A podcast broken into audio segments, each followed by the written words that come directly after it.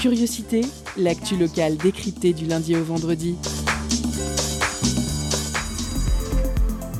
Chaque mardi, la rédaction de Prune interroge la sphère étudiante. Projet, création, revendication, explication. Les acteurs du milieu estudiantin ont la parole. Curiosité, c'est sur Prune 92 FM de 18h à 19h. Et ça commence maintenant. Bonjour, bonsoir chers auditeurs et auditrices. Nous sommes mardi 15 octobre et il est 18h. Vous êtes sur Prune 92 FM et bienvenue à tous dans Curiosité. Je suis Salomé et je vous accueille ce soir pour votre quotidienne depuis les studios. Avec moi ce soir, notre intervieweur Timothée, nos chroniqueurs Louise et Fabien et notre réalisatrice Alice. Bonsoir à tous. Bonsoir. Salut Au sommaire de l'émission ce soir, entretien avec Pauline Langlois, adjointe de la maire de Nantes à la jeunesse et l'adolescence, l'occasion de parler de son engagement pour un élargissement du RSA aux 18-24 ans. En deuxième partie, nous recevrons Pauline Jaillet, militante du collectif Alternatiba, pour un zoom sur la mobilisation contre le centre Amazon à Montbert. Les deux interviews sont proposées par Timothée. Nous avons aussi ce soir deux chroniques, celle de Louise et celle de Fabien. À 18h30, notre pause cadeau qui ce soir vous fait gagner des vinyles de l'artiste Suis-je fou? Et bien sûr, indispensable au mois de décembre, notre calendrier de l'après. Mais avant de commencer, que se passe-t-il à Nantes en ce moment? Tout d'abord, une manifestation en soutien au monde de la culture. Elle est en cours en ce moment à Nantes et a commencé à 17h30, place Gralin. Et nous invitons tous ceux qui souhaitent soutenir à s'y rendre. Euh, Avez-vous aussi déjà entendu parler du transfert du centre hospitalier universitaire de Nantes? Actuellement situé sur l'île Gloriette, le projet est initié au début des années 2000 et signé en 2015. Il prévoit le déplacement du CHU sur l'île de Nantes et surtout le regroupement de ses différentes antennes sur un site unique, Hôtel Dieu, l'hôpital Mère-Enfant et l'hôpital Laennec. L'idée est de concentrer les services médicaux pour notamment permettre leur amélioration. Selon le calendrier officiel, les travaux ont commencé à l'automne 2020 et doivent s'achever en 2026. Mais voilà, le projet ne fait pas l'unanimité. Samedi 12 octobre dernier, environ 500 personnes se sont réunies devant le CHU de Nantes, puis ont pris ensuite la direction de l'Agence régionale de santé des Pays de la Loire. Suite à l'appel de plusieurs organisations comme la France Insoumise ou Nantes en commun, les, manifestants souhaitent voir l'arrêt du projet du nouvel hôpital, notamment reprocher la construction sur une zone inondable et la suppression prévue de 400 postes et 231 lits. Suppression difficile à accepter, notamment en période de pandémie. Par ailleurs, ces dernières semaines ont vu naître le collectif Stop au transfert du CHU de Nantes. Il a aussitôt lancé une pétition mi-novembre contre le transfert de l'hôpital. Euh, dans cette affaire, des recours juridiques sont envisagés, mais si vous voulez en savoir plus, toutes les infos sont sur le site stoptransfertchunantes.fr. Affaire à suivre donc. Recevons maintenant Pauline Langlois, adjointe de la maire de Nantes à la jeunesse et l'adolescence. Nous allons discuter RSA et notamment extension du RSA aux 18-25 ans, euh, 18-24 ans, pardon. C'est tout de suite. L'entretien de curiosité sur Prune 92 FM et le www.prune.net.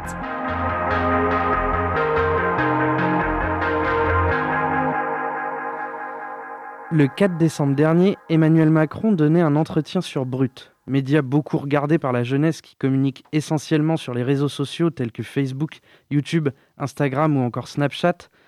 Tentative pour le président de toucher davantage la jeunesse qui est durement touchée par la crise, tant au niveau de l'enseignement avec la fermeture des universités qu'au niveau économique avec la perte des jobs étudiants pour beaucoup et des aides insuffisantes, et psychologique il y a notamment des hausses de tentatives de suicide chez les jeunes liées à l'incertitude dans l'avenir. Le président a répondu aux questions des trois journalistes, dont le, le reporter Rémi Buzine, notamment sur le RSA qui pourrait être étendu à l'ensemble des jeunes à partir de 18 ans, car pour le moment, les moins de 25 en sont privés. Mais ce dernier ne veut pas entendre parler de cette solution qui empêcherait, selon lui, de persévérer pour s'insérer dans le monde du travail. Pour en parler, nous avons reçu Pauline Langlois, adjointe au maire à la, jeunesse et l'adolescence, Revenons quelque peu sur ce sujet avant de passer aux questions. Le 10 mai dernier, une tribune était publiée dans le journal du dimanche avec plusieurs associations et personnalités politiques qui militent pour l'ouverture du RSA pour les jeunes en situation de précarité. Depuis, le débat occupe une place dans la politique en France. Mais l'espoir ainsi suscité a été vite stoppé dès le 26 mai par Gabriel Attal, secrétaire d'État chargé à la jeunesse, qui déclarait dans les échos, je cite, Étendre le revenu de solidarité active aux moins de 25 ans serait se placer dans un esprit de défaite. Pour les jeunes comme pour l'État, aucun jeune ne grandit avec les minima sociaux pour horizon. Début décembre, le débat revient. Des tribunes et des appels sont lancés par des partis politiques, des associations étudiantes, des associations qui luttent contre la précarité. Dernièrement, la mairie de Nantes et Agglomération rejoignaient ce mouvement pour étendre le RSA. Passons dès à présent aux questions avec Pauline Langlois. Dans le rapport euh, sur la pauvreté euh, intitulé Les jeunes grands perdants de la crise, l'Observatoire des inégalités montre à partir des données euh, de l'INSEE datant de 2018 que 22% des individus les plus pauvres en France ont entre 18 et 29 ans. Et parmi eux, les plus représentés sont les 18-24 ans, car ils constituent, je cite, la principale faille de notre système de protection sociale, selon Louis Morin, directeur de l'Observatoire des inégalités.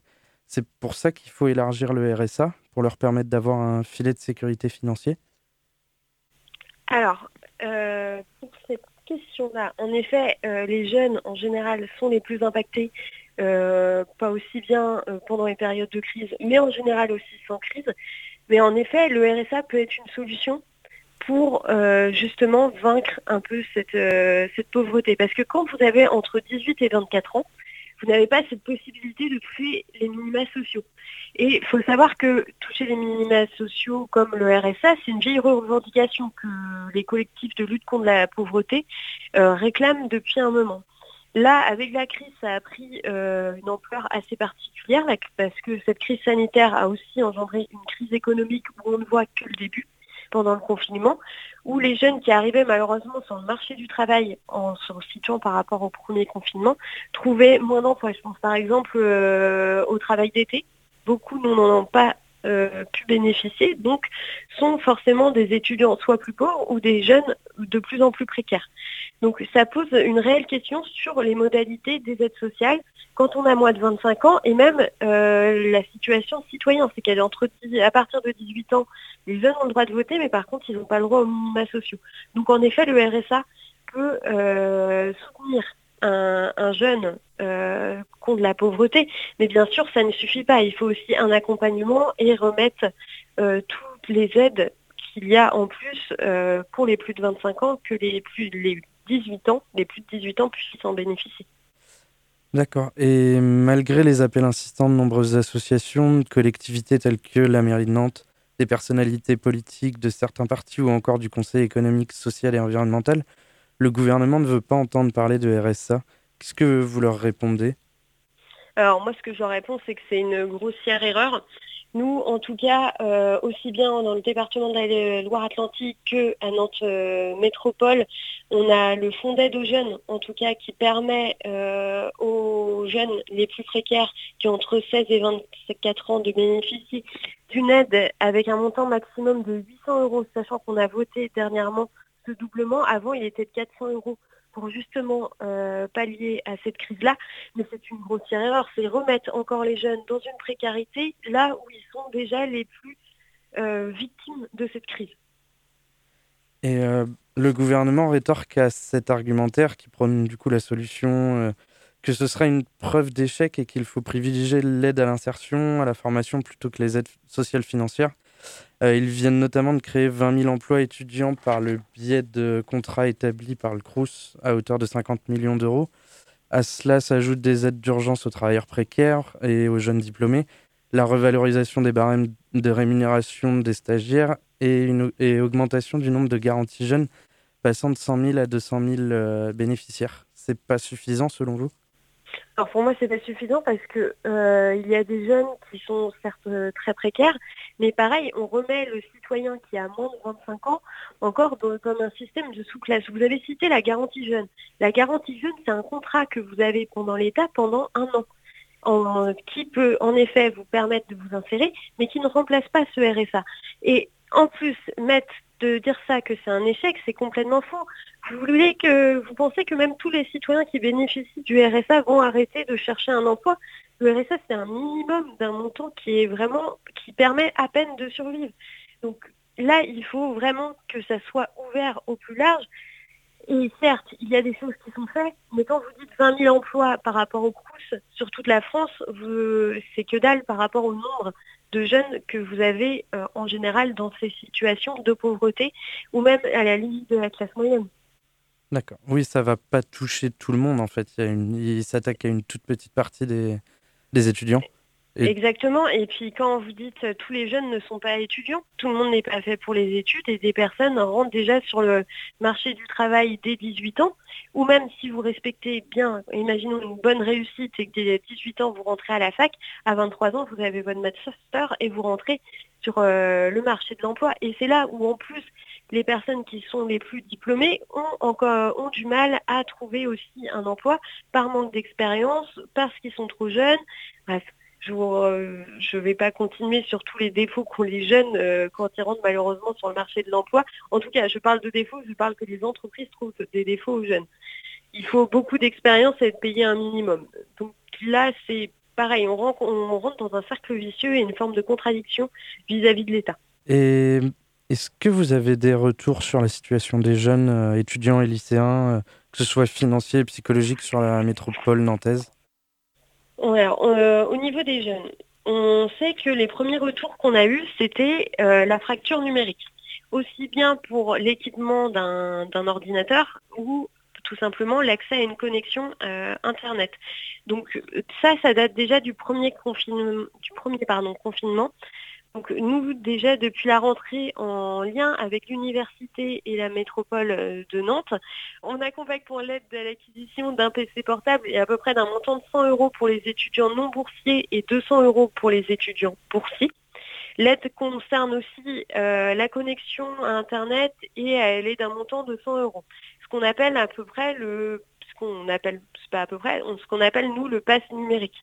Également, pour toutes ces fractures numériques, il y a l'université et l'accord qui ont mis en place une hotline pour rentrer en lien avec les étudiants les plus précaires pour qu'ils puissent bénéficier rapidement, pareil, d'ordinateurs et de connexion Internet.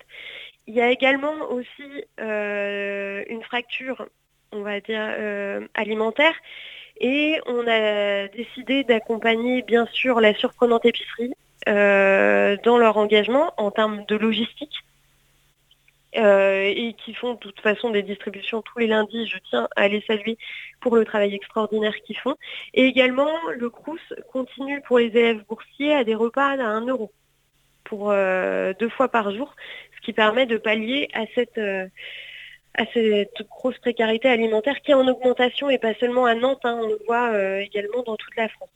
Également pour tout ce qui vous évoquiez, la santé mentale. Alors, on a euh, la maison euh, pardon, la maison des adolescents.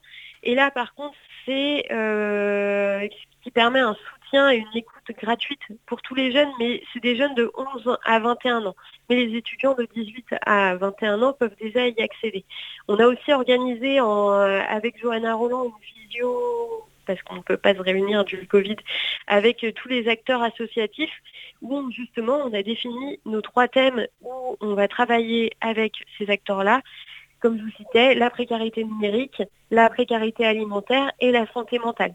Donc c'est vraiment trois sujets où il y a vraiment une grosse, euh, comment dire, une grosse de, un gros signal fort qui est envoyé et où on est très attaché à avoir un suivi euh, pour euh, les accompagner au mieux pendant cette période. Du coup, sur l'ensemble des jeunes, euh, ceux qui ne sont pas scolarisés, eux, ils... Alors, eux, pour tout ce qui est soutien pour la santé mentale, la maison des adolescents leur est ouverte également.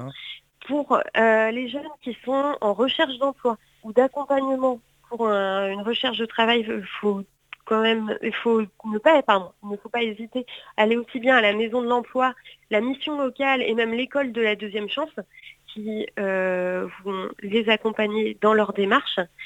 Et également, il y a aussi des bibliothèques qui vont être ouvertes ou au niveau des maisons de quartier, ils peuvent aussi également se renseigner pour tout ce qui est aide alimentaire, mais surtout ne pas hésiter à aller euh, auprès de la maison, euh, la mission locale, la maison de l'emploi, et euh, la maison des adolescents aussi pour le soutien psychologique. Et pardon, mm. pour le soutien des psychologiques, j'ai oublié de rajouter, euh, pour les étudiants, il y a un site internet qui a été euh, ouvert par l'État récemment donc ils peuvent aussi y bénéficier, mais ça ne dépend pas bien sûr de la métropole.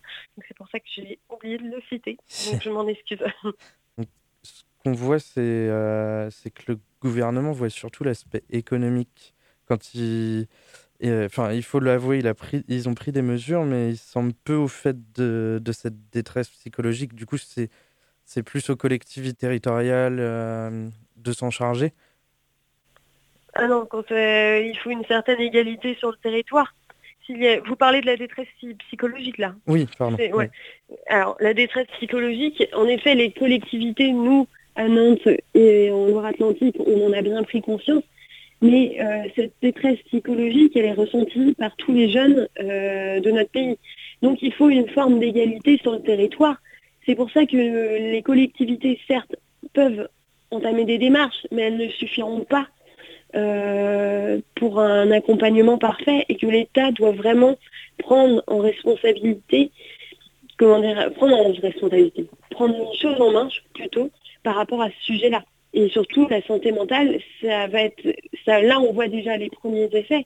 Mais imaginez après, avec la crise économique qui va arriver, ça va en plus euh, empirer. Donc non, l'État doit absolument prendre ses responsabilités là-dessus. Oui, c'est ça. Et notamment les mesures qu'il prend pour... Euh, enfin, ils, euh, ils disent qu'ils veulent euh, davantage aider à, intégrer le monde du travail, tout en sachant que la crise économique risque de faire beaucoup de mal. Et ça paraît utopiste de dire que tout le monde pourra facilement trouver un travail, notamment chez les jeunes. En général, oui. déjà, la, qu'il faut savoir, c'est que dans les derniers chiffres euh, qui sont sortis, euh, en août dernier, la demande d'inscription de Pôle emploi a augmenté de 9,2% pour les jeunes. Avant, ce qu'il faut savoir, c'est que dans le contexte actuel, avant la comment dire la, la crise, déjà les jeunes étaient très précaire par rapport à cette demande. il y avait déjà une demande aussi d'un meilleur accompagnement. Là, ils nous proposent des solutions qui sont un plan, un jeune, une solution, des garanties d'emploi, mais tous des contrats de professionnalisation, mais on reste sur des contrats précaires à court terme. Donc certaines entreprises, bien sûr, vont jouer le jeu et embaucher après un CDI pour quelque chose de pérenne. Mais il faut voir aussi le côté euh, qui peut être un peu négatif, c'est de ne pas continuer, de former un jeune et puis une fois que, c'est passé, bah, hop, on va reprendre euh, un autre jeune, mais euh, l'autre personne va se retrouver forcément euh, pas avec une stabilité. C'est quelque chose de très précaire. Ce que je veux dire, c'est que ça va être des contrats d'un an ou deux, mais après, généralement, ils ne sont souvent pas renouvelés. Donc j'espère que je me trompe et que les entreprises qui nous écouteront garderont les jeunes qu'ils ont formés mais euh, souvent c'est des cas qui arrivent, c'est des choses très précaires. Ça mmh. ne vous garantit pas en fait une stabilité financière, c'est ça que je veux dire dans le raisonnement.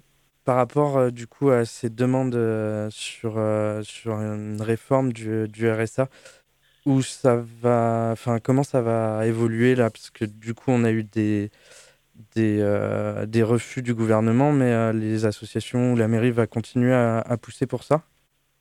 Alors, il faut savoir que déjà, euh, certes, un refus euh, de la part d'Emmanuel Macron qui parlait d'échecs, comme vous l'aviez très bien euh, dit, qui les collectifs de lutte contre la pauvreté, bien sûr, ne vont pas lâcher sur ce sujet et vont continuer. Il y a aussi de nombreuses organisations de jeunesse, syndicats, partis politiques.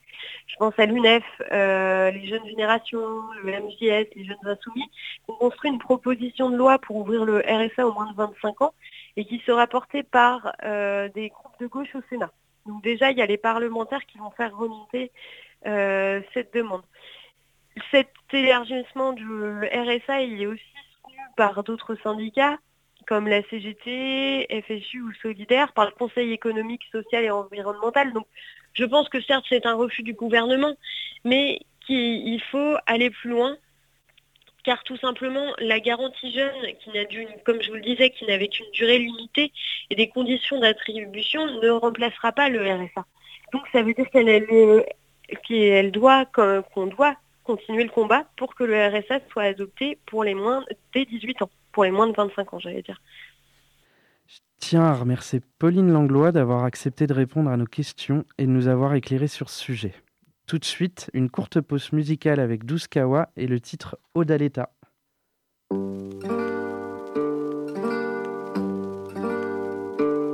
Odaleta.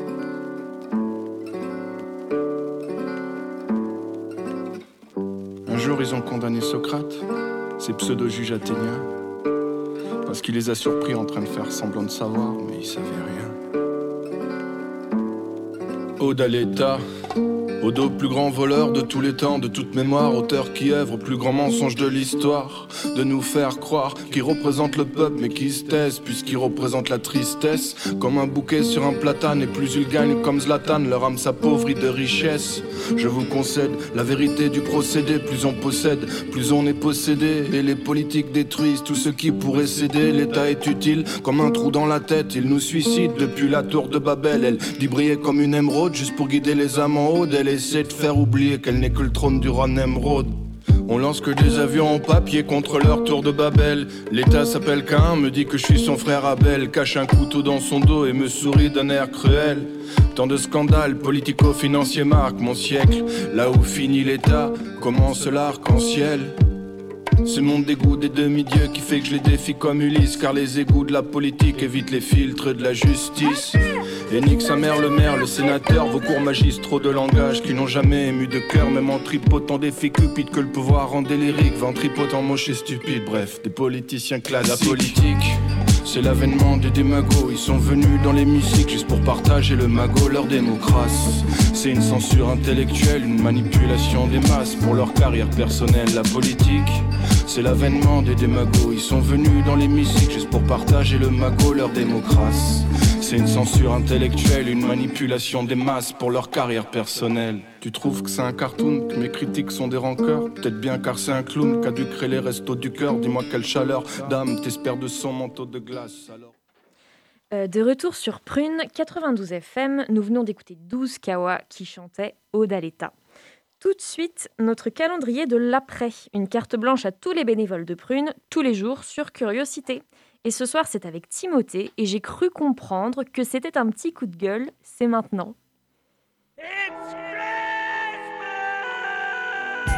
C'est bientôt Noël. Et le calendrier de l'après, c'est tout de suite dans Curiosité.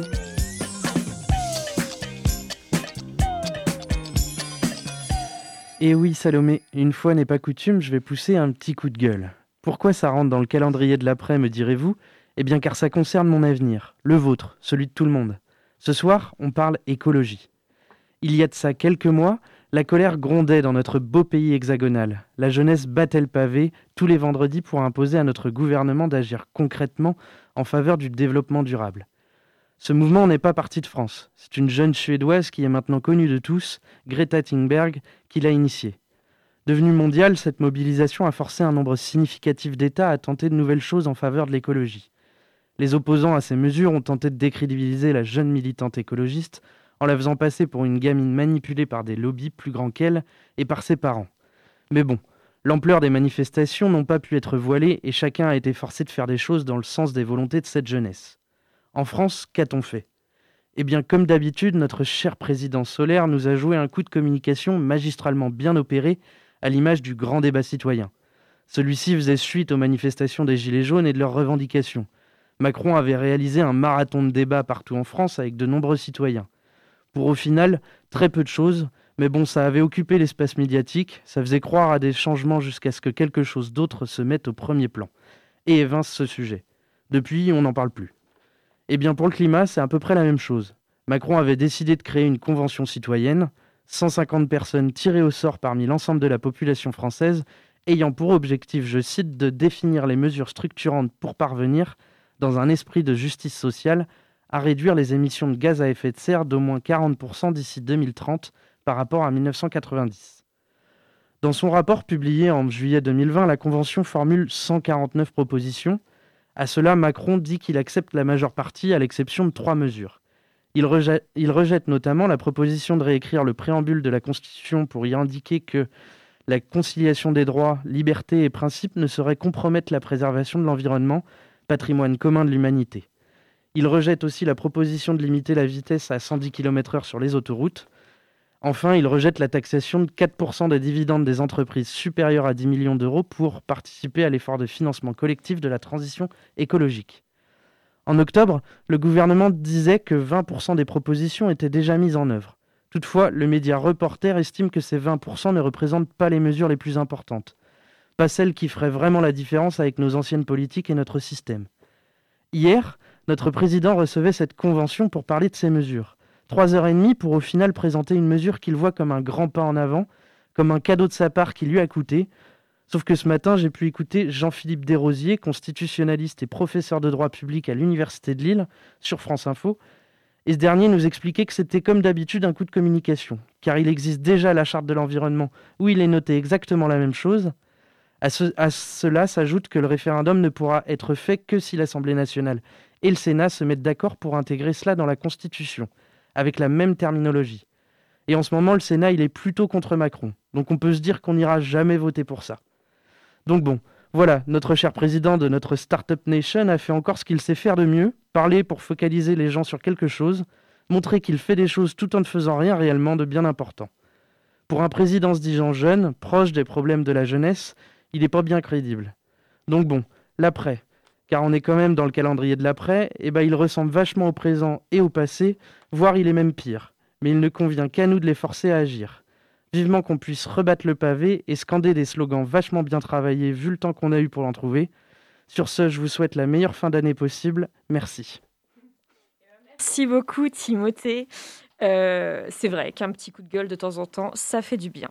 Euh, je vous laisse tout de suite avec Louise et une recommandation podcast ce soir. C'est parti. Étonnante, perspicace, amusante, actuelle, les chroniques de curiosité.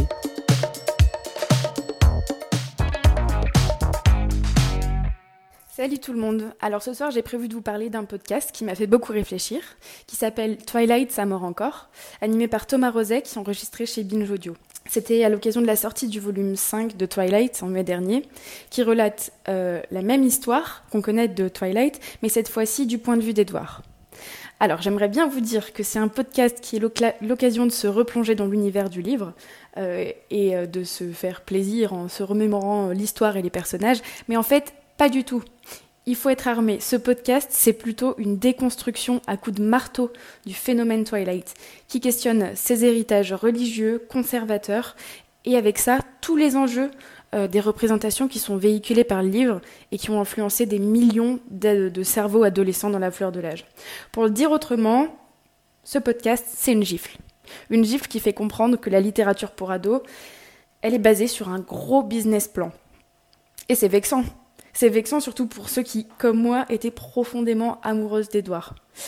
En fait, en écoutant ce podcast, on se rend compte qu'Edouard, c'est un produit marketing au service d'une douce propagande à la fois religieuse, mormone et conservatrice.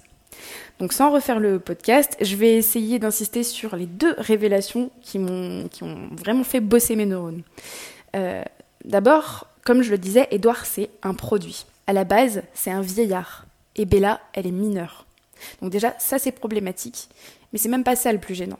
Ce qui est ouf, c'est qu'étant centenaire, dans un corps de jeune adolescent ultra séduisant, il incarne et rend attractives des valeurs morales qui sont vieilles de près d'un siècle.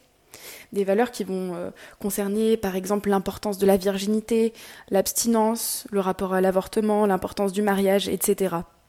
Si on va plus loin, il est même problématique dans ses comportements, parce que certains de ses comportements sont violents. Bella, par exemple, on s'en souvient, elle est pleine de bleu le lendemain de leur nuit de noces. Mais ces comportements, ils sont perçus comme une preuve d'amour aux yeux des lectrices. Donc comme ça, l'air de rien, Édouard, il fait figure de prince charmant auprès d'un lectorat adolescent qui a son cerveau en construction, mais qui va injecter euh, des grandes doses de représentation qui sont complètement biaisées sur la représentation du corps féminin, euh, et des relations hommes-femmes. En plus de ça, euh, Stéphanie Meyer, qui est mormone, elle injecte aussi, euh, elle fait aussi écho à son système de pensée religieux à travers des exemples de traditions comme celle du mariage entre Édouard et Bella, où on voit que c'est la mariée qui est, c'est la famille du marié qui prépare la mariée, qui se charge de rendre séduisante la mariée pour le marié. Donc voilà, euh, c'est un peu problématique pour toutes ces raisons-là parce que Edouard, il est, euh, il est porteur de tout un tas de valeurs sans qu'on s'en rende vraiment compte. La deuxième raison pour laquelle ce podcast est vraiment intéressant, c'est que j'ai appris quelque chose. Il parle d'une catégorie de littérature dont j'avais jamais entendu parler auparavant et qui est en fait une industrie hyper rentable. Ça s'appelle la chiclit. Littéralement, la traduction, c'est la littérature pour poulettes.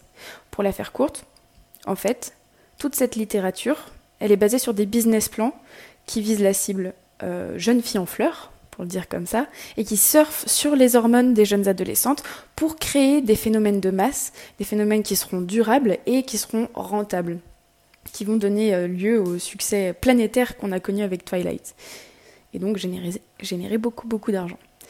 Donc voilà, c'est un podcast qui est en somme un peu vexant, Honnêtement, maintenant j'ai l'impression que le contenu d'un rayon jeunesse en librairie, c'est le produit d'une énorme réunion secrète tenue entre hommes en costume, assis autour d'une table ronde et occupés à faire des calculs sur le dos des hormones des jeunes filles. Mais c'est aussi un podcast qui est un peu libérateur, parce qu'il fait réfléchir sur l'influence de la littérature, sur les représentations qui structurent nos cerveaux, surtout quand on est adolescent. Et on peut, on peut en fait, en écoutant ce podcast, je trouve, euh, se rendre compte à quel point ça fait matrixer le cerveau il y a dix ans, à, euh, à la sortie du livre. Et euh, ça permet de comprendre aujourd'hui pourquoi il y a un décalage parfois entre ce qu'on voudrait vivre en termes de relations et la réalité, tout simplement. Bref, si vous avez envie de, de mettre vos neurones en action, que vous soyez Tim Edouard ou Tim Jacob, franchement, je vous recommande ce podcast. Merci Louise. Moi j'étais Team Edouard et j'avoue, je pense avoir été complètement euh, à fond euh, dans la stratégie Chiclite quand j'étais au collège. Mais en tout cas, merci beaucoup pour cette chronique. Je rappelle qu'en deuxième partie, nous avons la chronique de Fabien ainsi qu'un zoom sur la mobilisation de Montbert contre Amazon. Mais d'abord, je vous propose de faire une petite pause cadeau. Concert, spectacle, cinéma. Tout de suite, Prune comble ta soif de culture avec la pause cadeau.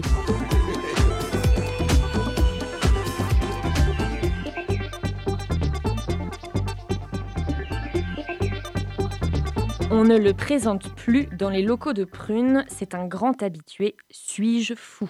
Il y a quelques semaines, nous l'avons accueilli pour un live du jeudi où il nous a parlé de son dernier album intitulé Cynisme, dispo chez Parapente Musique. Ce soir, on vous fait gagner deux vinyles. Euh, pour remporter votre cadeau, envoyez-nous Forêt le plus vite possible par message direct sur Instagram. On vous laisse maintenant danser en musique avec le titre L'autotrain avec eux.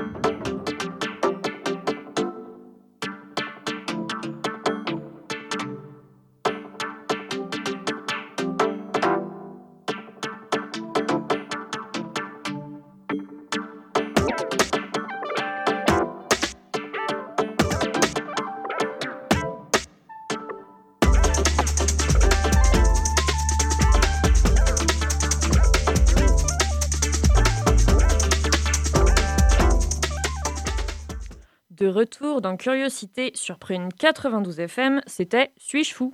Et tout de suite, mobilisons-nous contre Amazon avec Pauline Jaillet, militante du collectif Alternatiba. C'est le Zoom et c'est maintenant. Focus sur une initiative, un événement, un engagement. C'est le Zoom de la rédaction.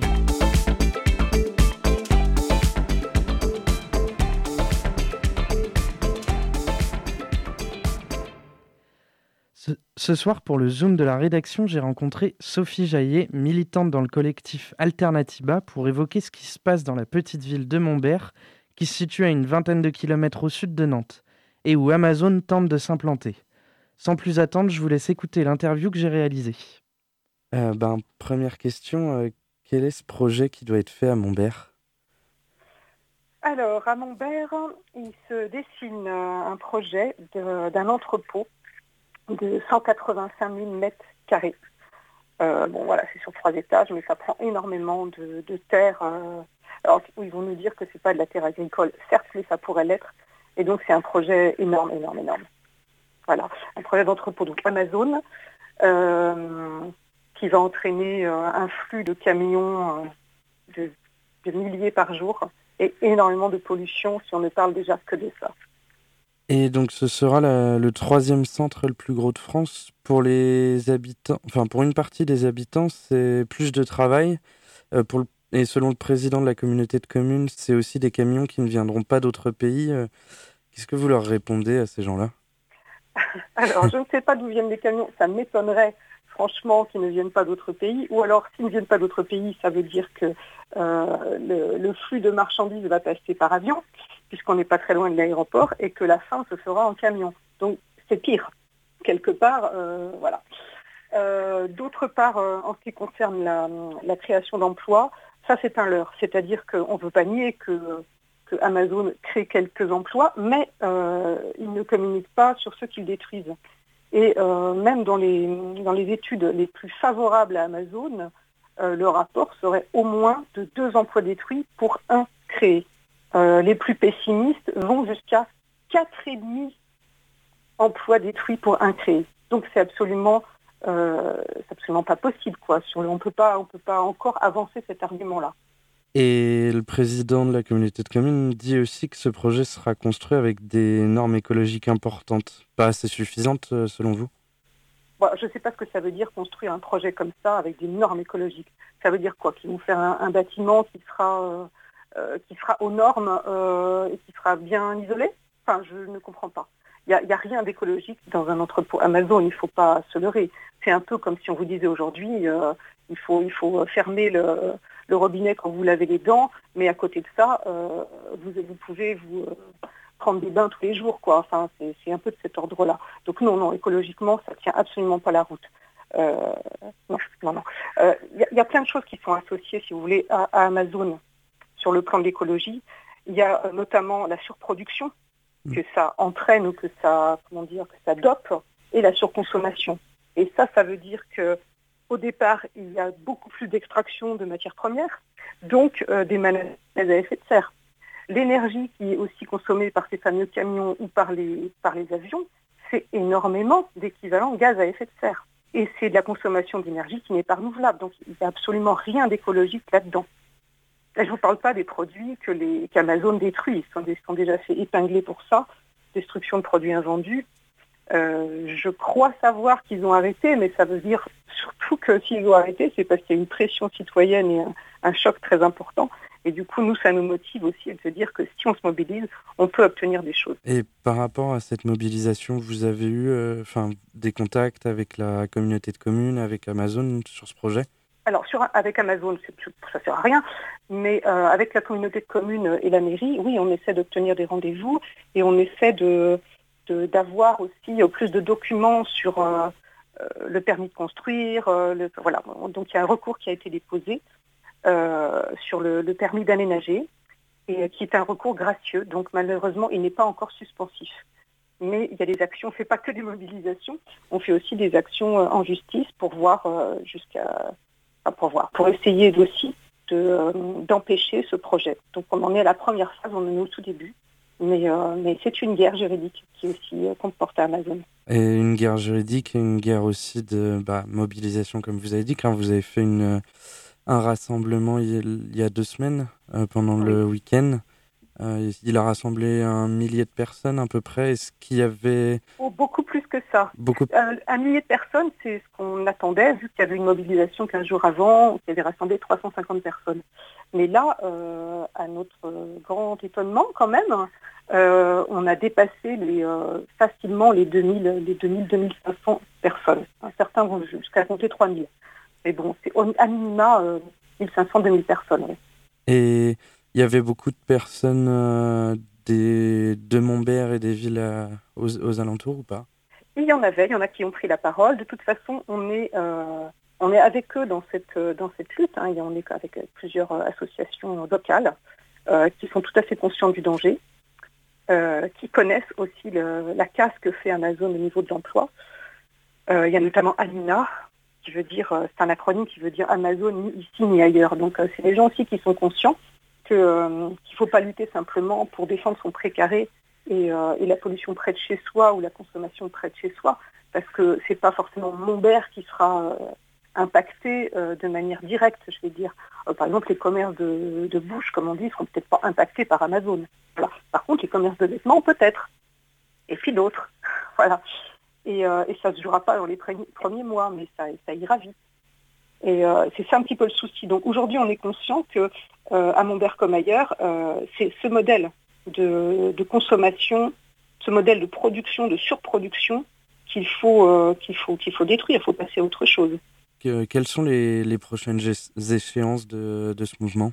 Alors, euh, nous, on est encore en fait dans le présent, beaucoup, parce que euh, on veut, comment dire, faire en sorte de faire prendre conscience aux gens qui se mobilisent qu'il faut donc, bah, ne serait-ce que pour Noël, acheter proche de chez eux, et éviter le e-commerce en général, ou s'il passe, bah, passe par une, plateforme qui est, euh, qui est locale pour éviter les transports, etc. etc.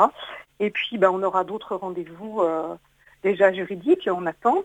On, a, euh, on va se retrouver aussi sans doute pour une, prochaine mobilisation à grande échelle. Enfin, c'est, on en discute petit à petit, mais je ne peux pas dévoiler non plus toute la stratégie, mais elle est là, elle est là, elle est bien là. Et il en est où le, projet d'Amazonie continue Enfin, ils, vont le mettre en œuvre ou pour l'instant c'est un peu bloqué euh? Euh, On n'en sait pas beaucoup. Voilà. Euh, apparemment, les comment dire, l'espace est prêt, on va dire. Voilà. Il y a des choses qui ont l'air déjà dessinées. il y a des camions qui passent sur ce site. Donc on ne sait pas trop ce qui se fait mais, euh, mais probablement qu'ils peuvent continuer à avancer un petit peu. Par contre, il y aura une, euh, consultation citoyenne euh, qui doit avoir lieu début 2021. Donc, ils n'ont pas intérêt non plus à aller trop loin dans le projet, il faut qu'ils arrêtent après. quoi. Et que vaudra cette consultation citoyenne? Ça, c'est aussi ce qu'on va surveiller.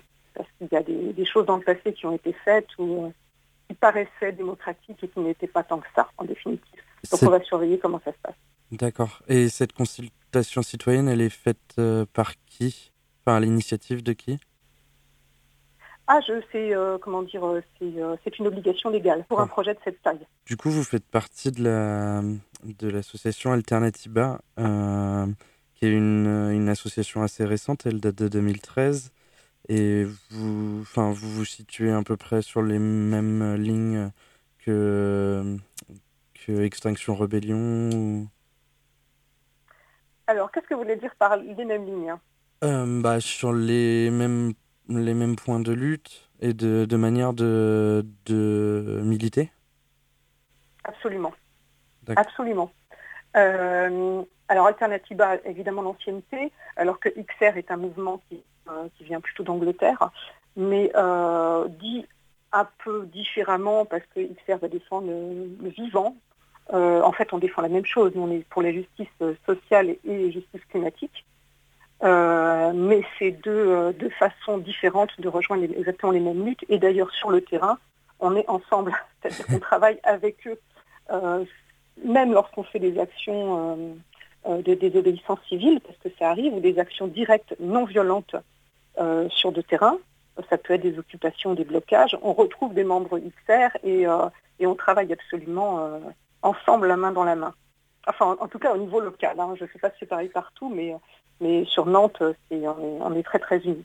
D'accord. Par exemple, vous aviez aussi participé euh, au blocage au Black Friday euh, de, du centre commercial de Beaulieu euh, quand il l'avait fait?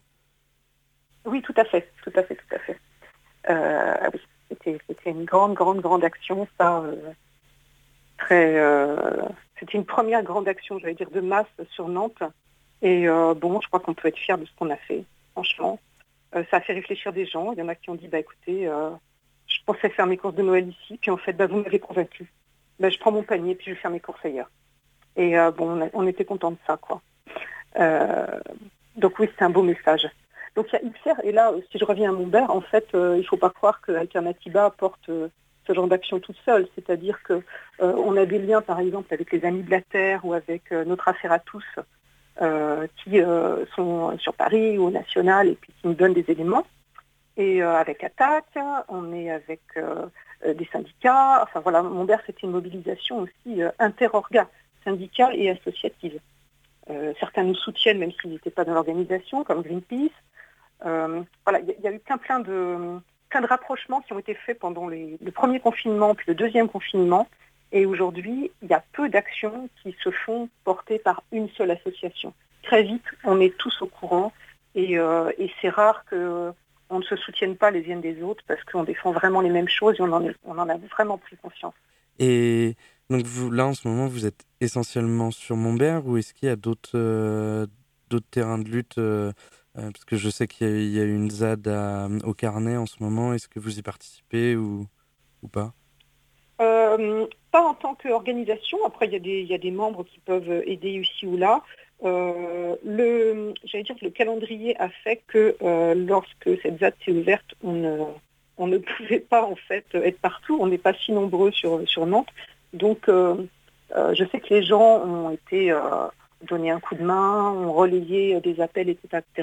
Après, euh, il n'y a pas de gens chez nous qui sont actuellement sur cette ZAD, mais, euh, mais on se recroise dans les manifestations, on prend des nouvelles, on, s'informe, etc. Euh, et, bien sûr qu'on est, qu'on est solidaire de, cette façon de lutter et des gens qui luttent. Et voilà, il faut le redire. On ne peut pas être partout, on est, on est assez peu nombreux. Là, je vous parle de, voilà, de Nantes, parce que effectivement, c'est peut-être que ce serait différent sur une autre région où ils sont plus nombreux, je sais pas, sur Lyon ou sur ailleurs. Alternatiba, c'est un mouvement national. D'accord. Eh bien, merci beaucoup pour vos réponses, nous avoir un peu éclairé sur ce qu'était euh, ce projet de Montbert. Eh bien, merci à vous. Et puis, si les, gens veulent nous rejoindre sur, euh, sur cette lutte ou sur d'autres et s'ils sont sensibles au climat, bah, ils peuvent nous retrouver sur euh, alternatiba.eu slash Nantes. Voilà. Et on les accueillera. J'espère que vous avez aimé ce zoom. Tout de suite, la chanson Captain Planet de Big Man featuring Shunguzo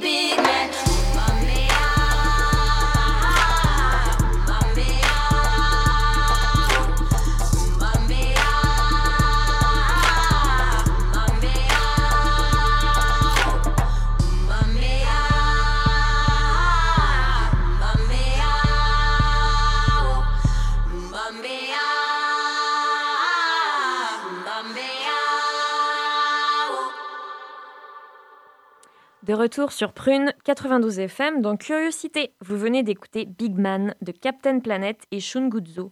Maintenant, je vous propose de laisser la parole à Fabien pour son classement des films de Noël. C'est tout de suite. Étonnante, perspicace, amusante, actuelle, les chroniques de curiosité.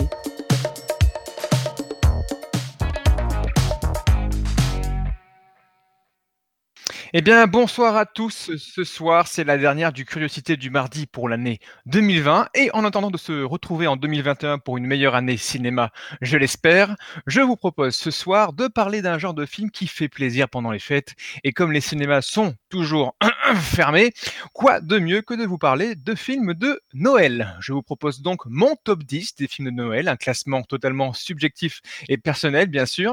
Alors, prépare ta télé, prépare ton plaid et ton meilleur chocolat chaud pour découvrir ou redécouvrir ces films hivernaux. Alors maintenant, si toi aussi tu crois en la magie de Noël, c'est parti pour ce top 10 qui est fait pour toi. En dixième position, je classerai Le drôle Noël de Monsieur Scrooge, réalisé par Robert Zemeckis et sorti en 2009. Pour ce vieux radin, la nuit de Noël est l'occasion de se racheter. Porté par Jim Carrey qui interprète grâce à la performance capture pas moins de 8 personnages, Le drôle de Noël de Scrooge, adaptation du classique de Charles Dickens, est un film d'animation Disney aussi angoissant que féerique qui nous entraîne dans le voyage à travers le temps de l'acariâtre Scrooge en compagnie des fantômes de Noël, du passé, du présent et du futur. En neuvième position, je vous conseillerais le Pôle Express, toujours de Robert Zemeckis, sorti en 2004, un voyage qui vous fera croire au Père Noël. Alors qu'il se met à douter de l'existence du Père Noël, un jeune garçon embarque à bord du Pôle Express qui l'emmène droit au Pôle Nord. Réalisé en performance capture aussi, le Pôle Express est un film d'animation poétique, véritable conte de Noël, qui nous entraîne dans le monde enchanté du Pôle Nord. En huitième position, je l'ai découvert récemment, c'est Miracle sur la 34e rue de Les Manfield en 1994. C'est le remake du classique américain de 1947 avec John Hammond en Père Noël. C'est la magie de Noël, c'est un des plus grands centres commerciaux de New York. Un homme est embauché pour rencontrer les enfants de la ville. Cependant, aux yeux de tous, il prétend être le véritable Père Noël. Il est alors interné dans un institut spécialisé. Persuadé de son identité, un jeune avocat décide de prendre sa défense. Un film qui fait chaud au cœur et qui nous remet en question sur cette magie de Noël. En septième position, Le Père Noël de Alexandre Coffre, sorti en 2014. Planquez vos petits souliers, j'ai envie de dire, puisque on va suivre l'histoire du petit Antoine qui rencontre le Père Noël, qui est en réalité un cambrioleur, joué par Tahar Rahim, il s'ensuit alors une aventure pleine de tendresse et d'humanité, rythmée par les péripéties et l'évolution de cette relation adulte-enfant. Le réalisateur propose une jolie comédie familiale qui est passée un peu inaperçue à l'époque, mais qui nous plonge dans les fêtes de Noël. En sixième position, un autre film français, c'est Santa et Si de Alain Chabat, sorti en 2017. Le Père Noël est vert et ressemble à Alain Chabat, effectivement, puisque Santa Essie est une comédie fantastique française qui voit des enfants devenir les alliés du Père Noël, un film familial divertissant et merveilleusement bien écrit. Alain Chabat signe un joli conte de Noël moderne, un peu sous-coté à mon goût. En cinquième position, je vous proposerai La course aux jouets de Brian Levent, sorti en 1996. Monsieur Muscle, certes, mais aussi prêt prêt à tout. À la veille de Noël, Howard Langston, homme d'affaires occupé, se rend compte qu'il a oublié d'acheter pour son fils Jamie le jouet de l'année, à savoir le fameux Turboman. Il se lance alors dans une course contre la montre pour trouver le bien, mais il est loin d'être le seul sur le coup, porté par un Schwarzy en roue libre. La course aux jouets est une comédie d'action familiale explosive et assez drôle. En quatrième position, le Grinch de Ron Howard, sorti en 2000. Il est méchant, il est poilu et il se déguise en Père Noël. Depuis toujours, le Grinch déteste Noël et le fait savoir à tous les habitants de Chouville. Un jour, alors que les choux s'activent pour célébrer Noël, le Grinch décide de dérober, dérober tous les cadeaux et de ruiner la fête. Adapté du livre poétique du célèbre Dr. Zeus, le Grinch est une comédie familiale et fantastique, drôle et émouvante, portée par l'incroyable Jim Carrey, totalement grimé pour le film. On passe maintenant au top 3 avec en troisième position Gremlins de Joe Dante 1984. Ne le mouillez pas, ne l'éblouissez pas, ne le nourrissez jamais après minuit. On va suivre l'histoire de Billy Pelzer qui reçoit un beau jour de la part de son père un animal surprenant, un mogwai, petite boule de fourrure attendrissante. Le mogwai n'a que trois inconvénients. Il ne faut pas effectivement l'exposer à la lumière, il ne doit pas être mouillé et surtout ne doit pas être nourri après minuit. J'imagine que vous connaissez la suite. C'est une, une comédie d'épouvante fantastique qui nous entraîne dans une aventure délirante menée tambour battant par les monstres les plus répugnants et mal élevés du cinéma, et cela aux alentours de Noël. J'ai envie de dire, vive le vent d'hiver. En deuxième position, je pense que tout le monde l'a vu, c'est l'étrange Noël de Monsieur Jack de Henry Selick en 1994. Ton plus beau rêve sera votre pire cauchemar, adapté d'un poème dessiné de Tim Burton. Ce film d'animation étonnant raconte comment Jack Skellington, le maître d'Halloween, tente de prendre en main le prochain Noël. Magique et gothique, l'histoire rythmée par quelques moments chantés, et à la fois merveilleuse et mélancolique, douceur et horreur se mélangent dans ce conte fantastique à l'univers extraordinaire. Et en première position, je ne sais pas, mais moi, je prend toujours un très très gros plaisir à regarder autant le 1 que le 2, mais je vais vous parler de Maman, j'ai raté l'avion, sorti en 1990 et réalisé par Chris Columbus. Il est le seul à la maison et il est très dangereux. On va suivre la famille des McAllister, qui sont une famille très nombreuse, très très nombreuse, qui décide de passer les fêtes à Paris. La famille se rend compte trop tard qu'ils ont oublié Kevin, âgé de 9 ans, à la maison. Un temps paniqué, Kevin prend rapidement les choses en main. Lorsque deux cambrioleurs prennent sa maison pour cible, Kevin organise la résistance. Comédie efficace et drôle, Maman j'ai raté l'avion nous entraîne dans une aventure de Noël haute en couleurs, soulignée par la superbe bande originale de John Williams, le must-see, selon moi en tout cas, à Noël. Voilà, c'était mon top 10 des meilleurs films de Noël. Bien sûr, j'en ai plein d'autres en tête, et vous aussi, j'imagine. Alors n'hésitez pas, pendant les fêtes, de vous refaire vos films fétiches, en oubliant un peu le monde qui nous entoure, qui franchement manque de bamboche, on peut le dire clairement. Je vous souhaite de bonnes fêtes de fin d'année, et à l'année prochaine pour toujours faire vivre le cinéma. Eh bien, merci beaucoup, Fabien. En tout cas, j'ai bien pris note et en rentrant, je prépare mon chocolat chaud et mon plaid. On remercie également Louise pour sa chronique sur le podcast de Twilight ou comment devenir accro à la chiclite. Merci à nos invités du jour, Pauline Langlois et Sophie Jaillet. Et merci à toute l'équipe, merci Timothée et merci Alice pour la réalisation de cette émission. Merci à vous, bien sûr, chères auditrices et auditeurs, de nous avoir écoutés.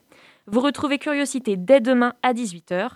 Quant à nous, on se retrouve l'année prochaine, mardi 5 janvier. Pour combler cette attente, vous pouvez réécouter toutes nos émissions en podcast sur le site de Prune. Juste après nous, c'est Moog, alors restez sur Prune 92 FM. Et sur ce, moi je vous dis à la prochaine